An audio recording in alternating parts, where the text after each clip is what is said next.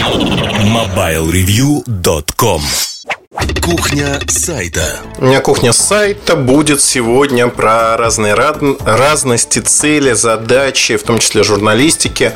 И поговорим мы о достаточно таких сложных вещах, о воровстве, о блогерах, блогинге сегодня. О власти немного поговорим. Но начну я, а, в общем-то, с простой вещи – у меня когда-то было интервью с вором. Вором, который крал мобильные телефоны. И делал это массово, в общем-то. Сейчас у меня в блоге выйдет, я думаю, к моменту, когда вы прослушаете этот подкаст, я успею подготовить, расшифровать интервью с э, человеком, который организовал юридически чистую схему отъема денег у населения, временного отъема. Купонный сайт. У него в обороте больше 10 миллиардов рублей там суммы примерно такого порядка. И он, совершенно не скрываясь, говорит о том, что рано или поздно эта пирамида лопнет, и, в общем-то, все пойдет ко дну. И он надеется, что он вот этот пузырь проколет первым и уйдет с этими деньгами куда-то. А, деньги значительные, большие, в общем-то по понятным причинам. С юридической точки зрения все достаточно чисто, с практической точки зрения это самый настоящий лохотрон. А, он давал анонимное интервью, скажем так. Я знаю этого человека. Ну, скажем так, это не мой приятель, это не мой друг. Мы пересекались в жизни несколько раз, наверное, поэтому при вот возникновении у меня вопроса такого, он согласился со мной побеседовать и сделать достаточно откровенно. Но я хотел бы рассказать о другом, о целях и задачах журналиста или человека, который мнит себя журналистом. На мой взгляд, э, совершенно вот морально-этическая сторона, она очень часто всплывает в том, что вы делаете, если вы пишете, и она всплывает часто, э, надо решать для себя, что вы можете сделать, что вы не можете сделать. Я придерживаюсь очень простого правила. Я никогда не нарушаю законы той страны, где я нахожусь, где я работаю. Я не придумываю обходные пути, я никогда не краду информацию, я не пытаюсь кого-то подкупить, э, взломать, украсть и прочее. Это совершенно недопустимые действия, которые к тому же караются законом. Этого делать нельзя ни в коем случае. И вообще воровать нехорошо и некрасиво. Значит, если говорить о том, что у меня вот произошло за последнее время. В частности, возникла такая ситуация. Есть такой блогер Илья Варламов. Мы к нему вернемся через какое-то время, но я хочу описать просто ситуацию, которая мне показалась с этической точки зрения, моральной, если хотите, однозначно негативной. Илья фотографирует, он делает фоторепортажи, фотографирует неплохо, наверное, и в какой-то момент он опубликовал, э, у Навального взломали джимейловский аккаунт. Я совершенно вне политики, да, я считаю, что это ну, не заслуживает такого внимания, с одной стороны, с другой стороны, скажем так, то, что делает Навальный, я не одобряю, наверное, но это лучше, чем ничего. Вот расставил точки над «и», сформировал свое отношение к происходящему, что называется, с которого не очень понятно, чьей стороне. А при одноклеточном мышлении очень часто людям нужно, чтобы э, говорящий обозначил свою позицию и сторону. Вообще одноклеточное мышление – вещь э, сугубо пагубная, она пробирается в голову и не глупых людей от природы, и часто даже умных людей – ну, вот это наша данность, если хотите. Так вот, что сделал Варламов? Варламов опубликовал интервью с человеком, который взломал почту а, Навального и выложил эту переписку куда-то. Я оставлю в стороне э, моральный вопрос того, кто ломал. Меня интересует больше другое. Имел ли право безусловно, имел, да, Варламов сделал такое интервью. Для чего это интервью, то есть цель? Для какой цели служит это интервью? Громкое событие – привлечь внимание к переписке. Я еще раз подчеркну, не к тому, что как взламывают почту. Я бы понял, если бы Варламов сделал э, некое интервью с человеком, который объяснил не конкретно, что взломана почта Навального, а как конкретно взламывают почту. Это одно. Но, учитывая, что Варламов сделал интервью с конкретным вполне человеком о конкретной вещи, то есть, по сути, его цель, вольная или невольная, была в одном – привлечь внимание к переписке Навального, которая, по словам самого Навального, была частично сфабрикована. И я не имею тут оснований не доверять ему, потому что вот вся эта цепочка событий, которая развивалась, она показывала, что, в общем-то, Навального будут так или иначе валить. Ну вот переписка его появилась. Я думаю, что эта переписка, она вообще ну, не играет никакой роли. Да? Там, возможно, если бы было что-то криминальное, там ничего этого нету. Там достаточно все смешно. И, знаете, настолько без зуба, настолько, ну, неинтересно, скажем так. Я не знаю, заплатили Варламову за этот материал или нет. Вот честно, не буду даже гадать. Сделал он это по дурости душевной, сделал это он для того, чтобы поднять себе рейтинги, себе или э, там сообществу гражданской журналистики, гражданской в кавычках, нет, точнее в кавычках журналистики, потому что граждане, а, они остаются гражданами нашей страны, так или иначе. А кавычки, безусловно, ставлю я. И вот в этой истории я хочу сказать, что для меня подобное невозможно. Невозможно по одной простой причине. То есть, э, если вы делаете как журналист интервью с насильником или, например, интервью с э, убийцей, то это интервью можно сделать. С точки зрения этики это возможно. Но невозможно э, в своем интервью, например, писать спрашивать, точнее, спрашивать у насильника, а как вы насиловали своих жертв, да, вот расскажите подробно, что они чувствовали, по вашему мнению, что чувствовали вы, что вы делали, вот конкретно опишите последовательность или у убийцы спрашивать, э, а вот как для ваших последователей, опишите, пожалуйста, как это лучше делать, что вот все это невозможно. Просто с этической точки зрения это невозможные вещи. Давайте вернемся а, к другой теме, в которой меня не применули люди с одноклеточным мышлением. Пардон. Люди с одноклеточным мышлением упрекнуть и сказать, Эльдар, вы делали интервью с вором, вором мобильных телефонов. Вы готовите, вы взяли интервью мошенника, мы его еще не видели, но это двойные стандарты, это плохо. Знаете, я тут не соглашусь по одной простой причине. Это ни в коем случае не оправдание. Просто объяснять надо на примерах про цели и задачи. Одно дело, когда вы привлекаете внимание к какому-то событию, пиарите его через некое интервью, да, привлекаете внимание. По сути, к переписке Навального. Читать чужие письма, смс и подобные вещи – это мерзко, противно и подло. Этого делать нельзя. Так вот, поэтому я Варламова не уважаю за это решение. Неважно, что продиктовало ему вот эти вещи. Абсолютно неважно. То, что он это сделал, уже ставит на нем, как на журналисте, крест. Он будет блогером по жизни. А, более-менее успешным, менее успешным, но фактически он будет блогером с большой и с маленькой буквы, не суть важно. Едем дальше. Интервью с форум. Для чего я его делал? Не для популяризации профессии вора, ни в коем случае. Для того, чтобы объяснить и вскрыть те проблемы, которые существуют. Показать, что это организованная преступность, по сути. Работают бригадами. То есть, вот то, что все он рассказал, это все служило для того, чтобы люди задумались, что телефоны воруют, насколько много воруют, что делает милиция на тот момент. Она еще не называлась полицией. То есть вот цели были такие. Интервью с мошенником, которое я не буду публиковать на сайте, а публикую в своем блоге. Оно анонимное. По понятным причинам там много взрывоопасных тем и рассуждений со стороны этого человека. Но а, для чего это нужно? Это нужно для того, чтобы люди поняли, что те же самые купонные сайты на 90% это лохотрон. Их обманывают, заведомо обманывают. Мне кажется, тут вот социальная функция таких текстов – она понятна, проста и осязаема. То есть здесь есть социальная функция, которая заключается в том, что люди видят, для чего этот текст, и они могут извлечь пользу из этого текста. Какую пользу можно извлечь из э, интервью вора, взломавшего аккаунт Gmail Алексея Навального? Ну, что можно извлечь? Почитать переписку Навального? Что тут полезного? Как защитить свой аккаунт от взлома? Ну, тоже сомнительное удовольствие.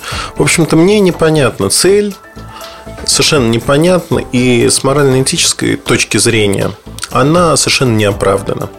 Едем дальше. Я хотел про цели и задачи поговорить, и, в общем-то, мне кажется, лучше всего остановиться на гражданском, на клубе гражданской журналистики «Ридус», который создан Сережей, известным как «Оттенки серого», и как раз-таки Ильей Варламовым. Я, честно говоря, столкнулся один раз с этим клубом. По, прилож... Э, по приглашению «Оттенки серого» я выступал, вел там мастер-класс.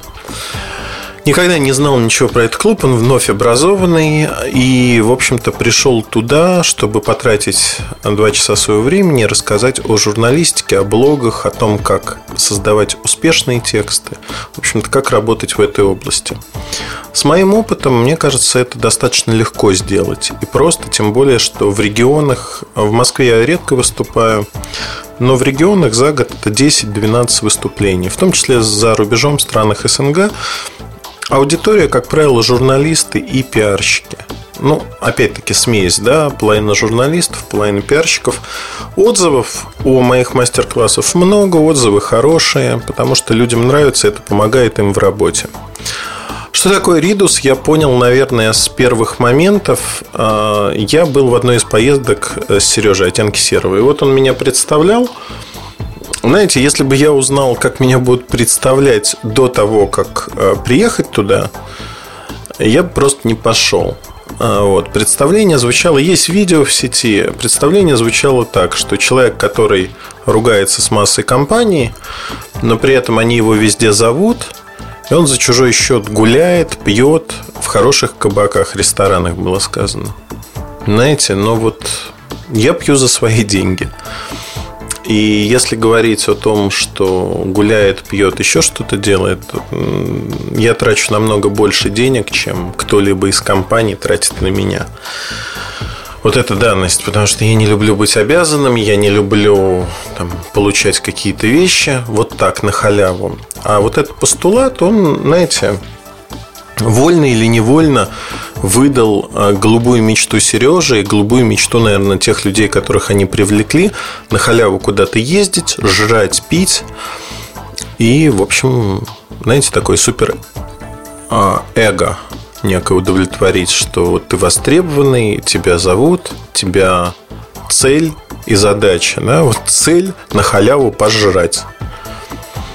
Мне кажется, ну, любой уважающий себя человек, он сумеет заработать деньги для того, чтобы накормить себя, свою семью, заработать, не украсть, не получить подачку от кого-то с барского плеча, а именно заработать. Это очень важное различие между мной, наверное, и гражданскими журналистами-блогерами. Второе важное отличие заключается в том, что никогда в своей жизни то есть, вот если говорить про то, что я делаю, я всегда руководствуюсь простыми принципами. Я об этом сказал, там, не красть, не воровать, не нарушать морально-этические нормы.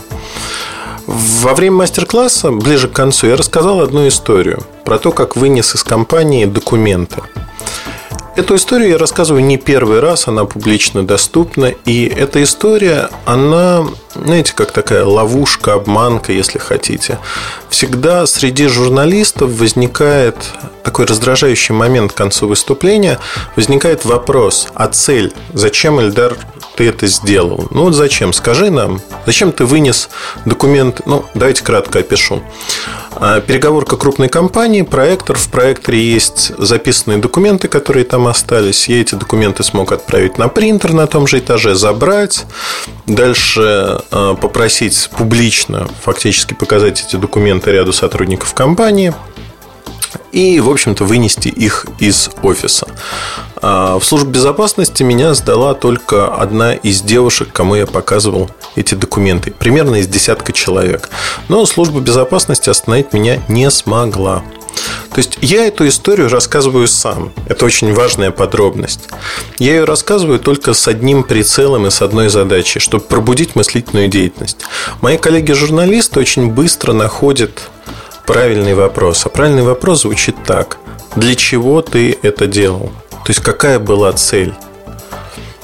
Потому что всегда надо искать... Э, в одноклеточном мышлении нет цели. Одноклеточное мышление всегда предполагает, знаете, как а, три состояния. Хорошо, плохо, не знаю. Вот э, вне одноклеточного мышления надо задавать вопросы, а для чего? Чем руководствовался человек, когда это делал? Ну, то есть можно предположить, что Ильдар Муртазин в кавычках воровал документы, потому что он развлекался.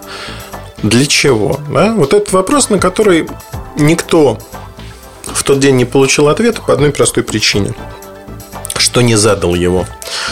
А, в этом подкасте я могу ответить на этот вопрос, что цель была очень простой. Это была договоренность с той же службой безопасности компании. Проверить, что и как будет происходить. То есть, если э, люди мне говорят, ну, простой пример другого порядка, когда мне приносят в номер ноутбук, который принадлежит там, некой компании, А назовем, и говорят, «А, Ильдар, пожалуйста, посмотри, что с моим ноутбуком, я посмотрю и верну его, я не буду копировать там оттуда данные и прочие вещи, мне это не нужно просто. Тем более, что зачем подставлять человека. Нет, ну не мой это путь. То же самое я не буду вламываться в компьютерную сеть и пытаться а, что-то вытащить оттуда. Просто потому что это тоже не мой путь. Мне просто попросить, проще попросить человека, чтобы он прислал то, что мне нужно, и объяснить, зачем мне это нужно. Как правило, я получаю желаемое намного меньшими а, усилиями, чем если я пытался что-то сделать вот такое. Надо общаться с людьми. Так вот, если говорить про эту историю, удивительная вещь, конечно. Вот та аудитория, которая была, больше ста человек, там половина была а, как раз-таки вот этими говноблогерами, извините, гражданскими журналистами, а другая половина пришла, в общем-то, по моему приглашению. На мой взгляд, а, мнения разделились, потому что разные люди, ну, о мастер-классе, безусловно, разные люди ожидали разных вещей, но аудитория была очень неоднородной.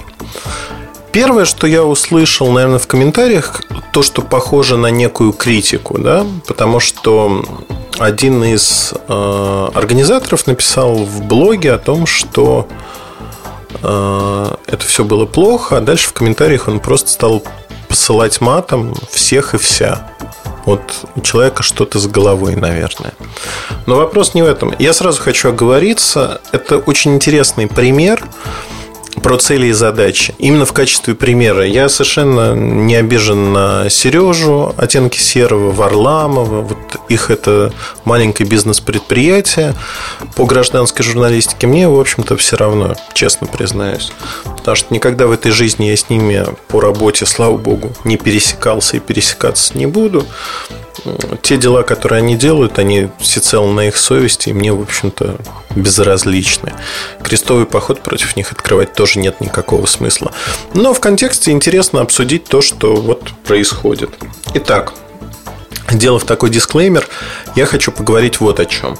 Вот представьте себе, что вы делаете некую работу, ну, неважно, там, вы журналист, например, и э, умеете успешно работать. Так вот, журналист, вне зависимости от той темы, в тематике, на которой он работает, он может быть успешным и в других темах, потому что он обладает начатками профессии.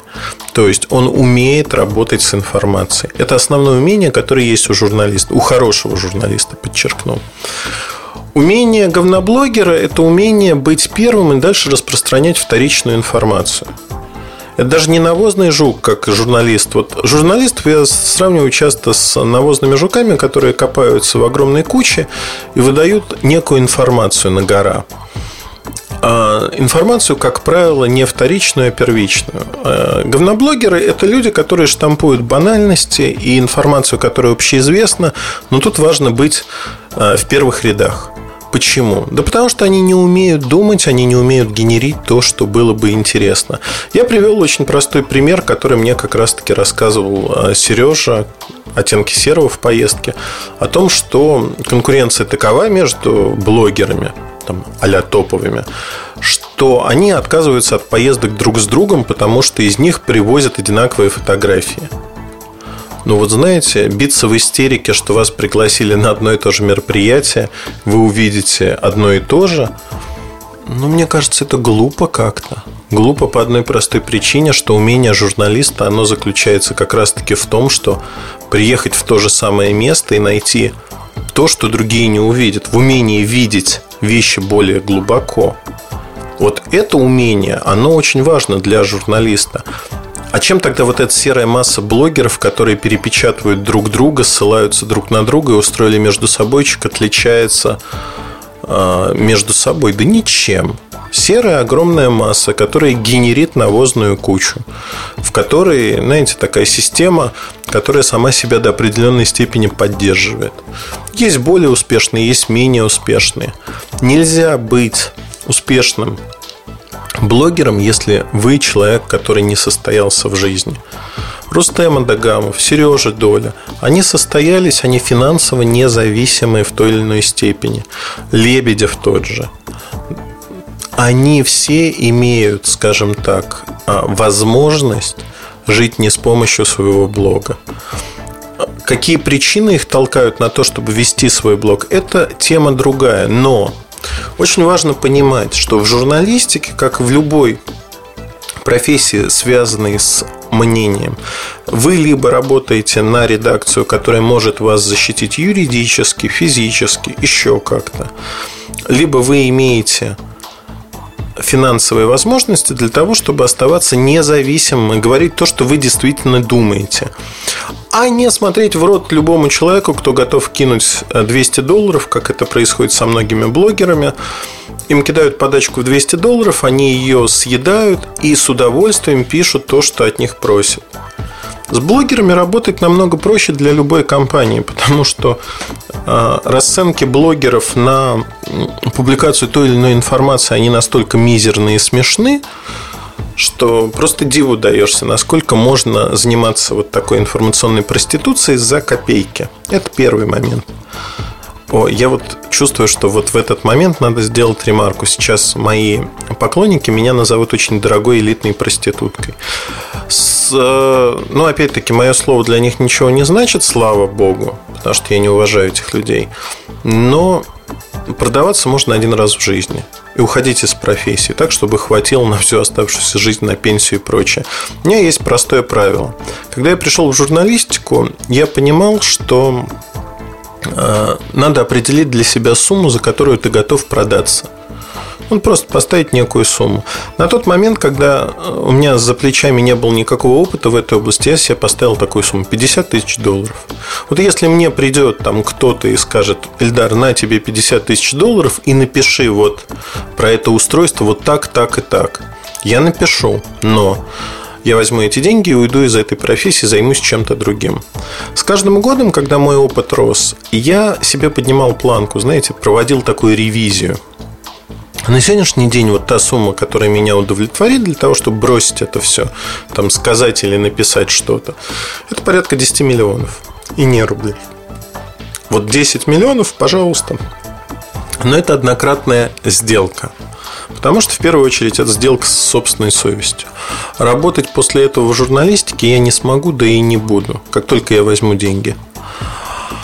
А, соответственно, если вот брать сегодня блоги и блогеров, вот эта серая масса, которая множит информацию непонятную, она, как правило, ну, не нужна, и журналистам она, безусловно, проигрывает. Просто проигрывает. Знаете, вот на один ринг вывести журналиста и блогера – блогера порвут как тряпочку, просто в силу того, что он ничего, как правило, не умеет. Опять-таки, из этого правила есть исключения. Есть достаточно интересные дневники людей в ЖЖ и не только отдельно стоящие блоги, которых интересно читать. Но если говорить о блогах как средстве заработка, это вот топовые блогеры и прочее. Все это выродилось в некое плохую пародию на журналистику, плохую пародию на реальную жизнь, где люди борются за свои бюджетики некие. У кого-то даже эти бюджеты достаточно большие. Но в целом это такая, знаете, внутренняя тусовочка. Каждый ссылается на каждого, но при этом ничего хорошего не происходит. То есть какие-то социальные задачи не решаются как таковые массово. В этом есть проблема. Я не хочу сейчас записать вот все блоги и возможность там ведения блогов а, в единый некий массив, что это вот только отрицательно. Нет, это не отрицательно, есть положительные моменты, есть интересные люди, сообщества, да, это все есть. Но в целом надо, наверное, выделить, есть огромный пласт людей, кто имеет одноклеточное мышление. Есть люди с двухклеточным, трехклеточным мышлением, они чуть повыше. Но вот эта пирамида блогеров, она дерется как рыбы в садке за еду. Дерется за смешные бюджетики, дерется за то, чтобы быть, ну, не знаю, привлечь внимание, еще что-то. И самостоятельные ценности они не представляют. Вот это самое обидное. Так вот, если говорить про критику. Критика такая. Эльдар Муртазин делает какой-то мобильный сайт, мне неинтересны мобилки, поэтому я не знаю, зачем я сюда пришел и слушал это все. Удивительно, но Эльдар Муртазин может сделать сайт не только про мобильные телефоны, да про что угодно. Про технику, не про технику. Я наспор написал книгу о жизни молодой девушки. Не под своей фамилией опубликовал. Тираж больше 100 тысяч. Это было, может, два года назад, наверное.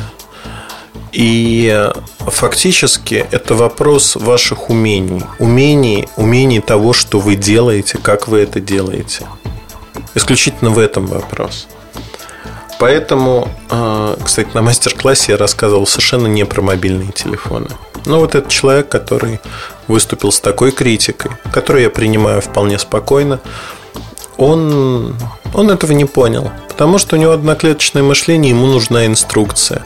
Достать камеру, сделать вот это, это и это, и дальше спрятать камеру.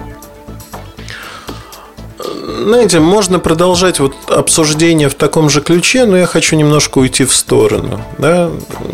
Громкие названия, гражданская журналистика и прочие вещи, они подразумевают действительно некие основы. К сожалению, у людей у многих людей, которые были в том зале, этих основ нету. У них нет самого главного жизненного опыта. Э, без жизненного опыта в журналистике делать нечего.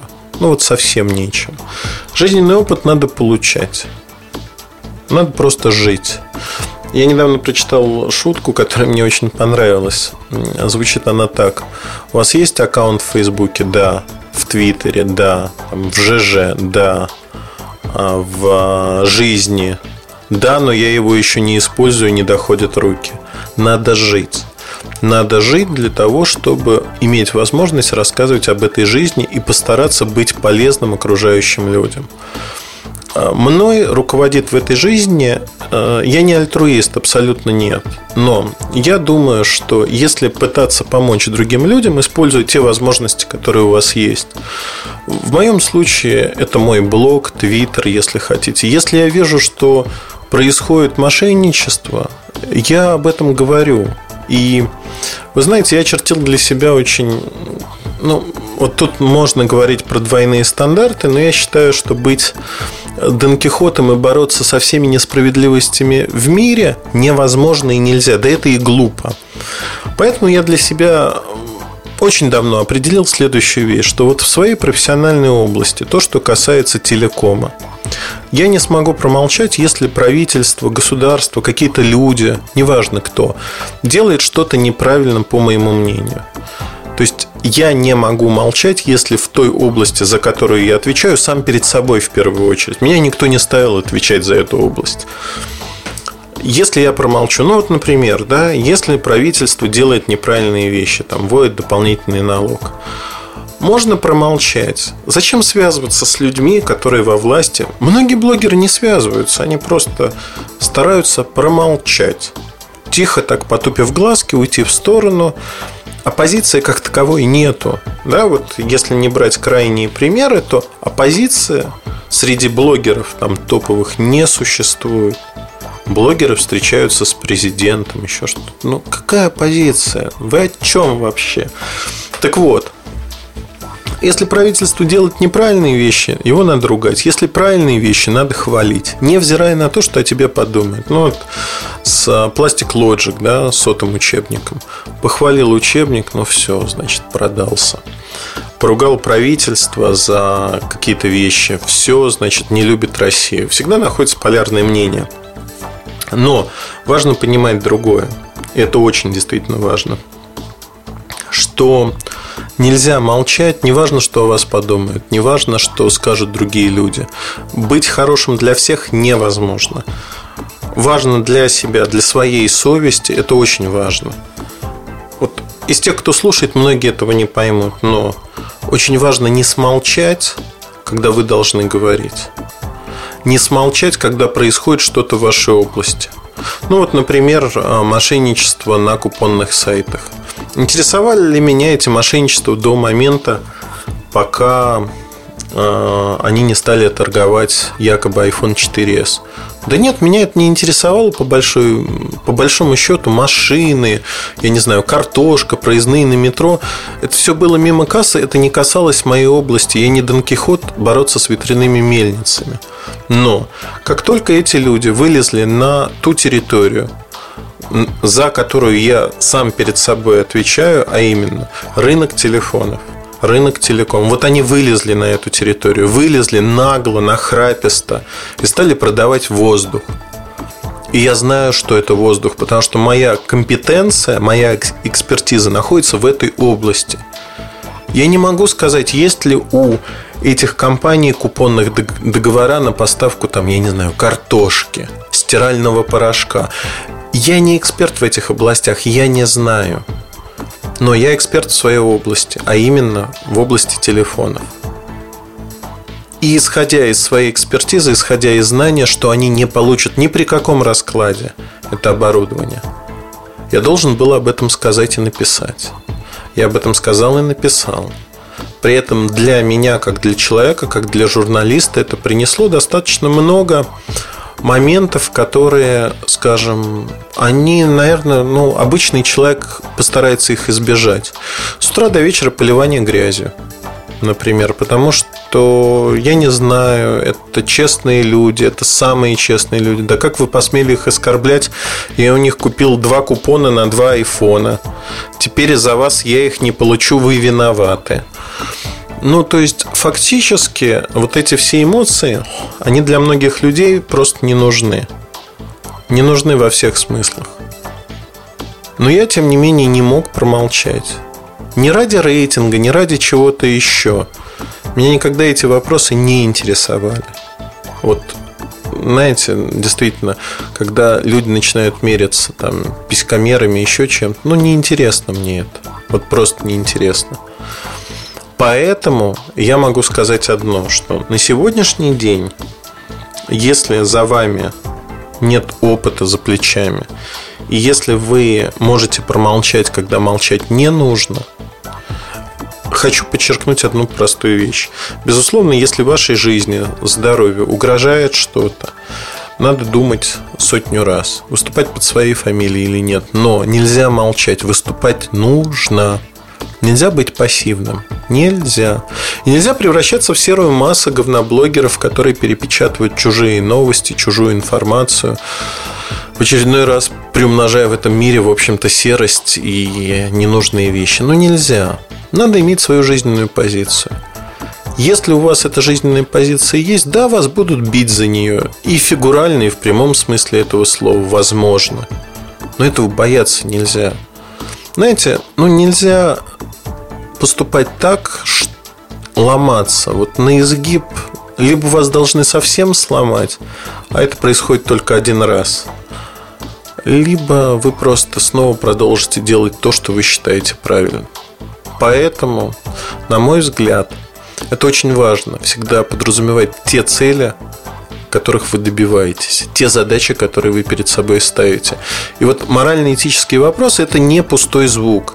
Всегда нужно задумываться о том, что вы делаете, для чего вы делаете и как вы делаете, главное. На мой взгляд, основной посыл, который э, там, оттенки серого, например, донес, на халяву пожрать, хорошо жить, ну, это неправильный посыл. Он дискредитирует саму идею того, что эти ребята делают. Совершенно неправильный.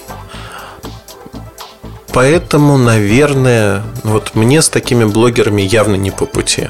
То есть вот совсем не по пути. Я считаю это неправильным. Если говорить о, в целом о журналистике, или о том, ну вот вы ведете свой блог, кто-то ведет свой блог для себя и, в общем-то, не обращает внимания на окружающих. Кто-то пытается стать, э, попасть в какие-то рейтинги, стать значимым, читаемым и прочее.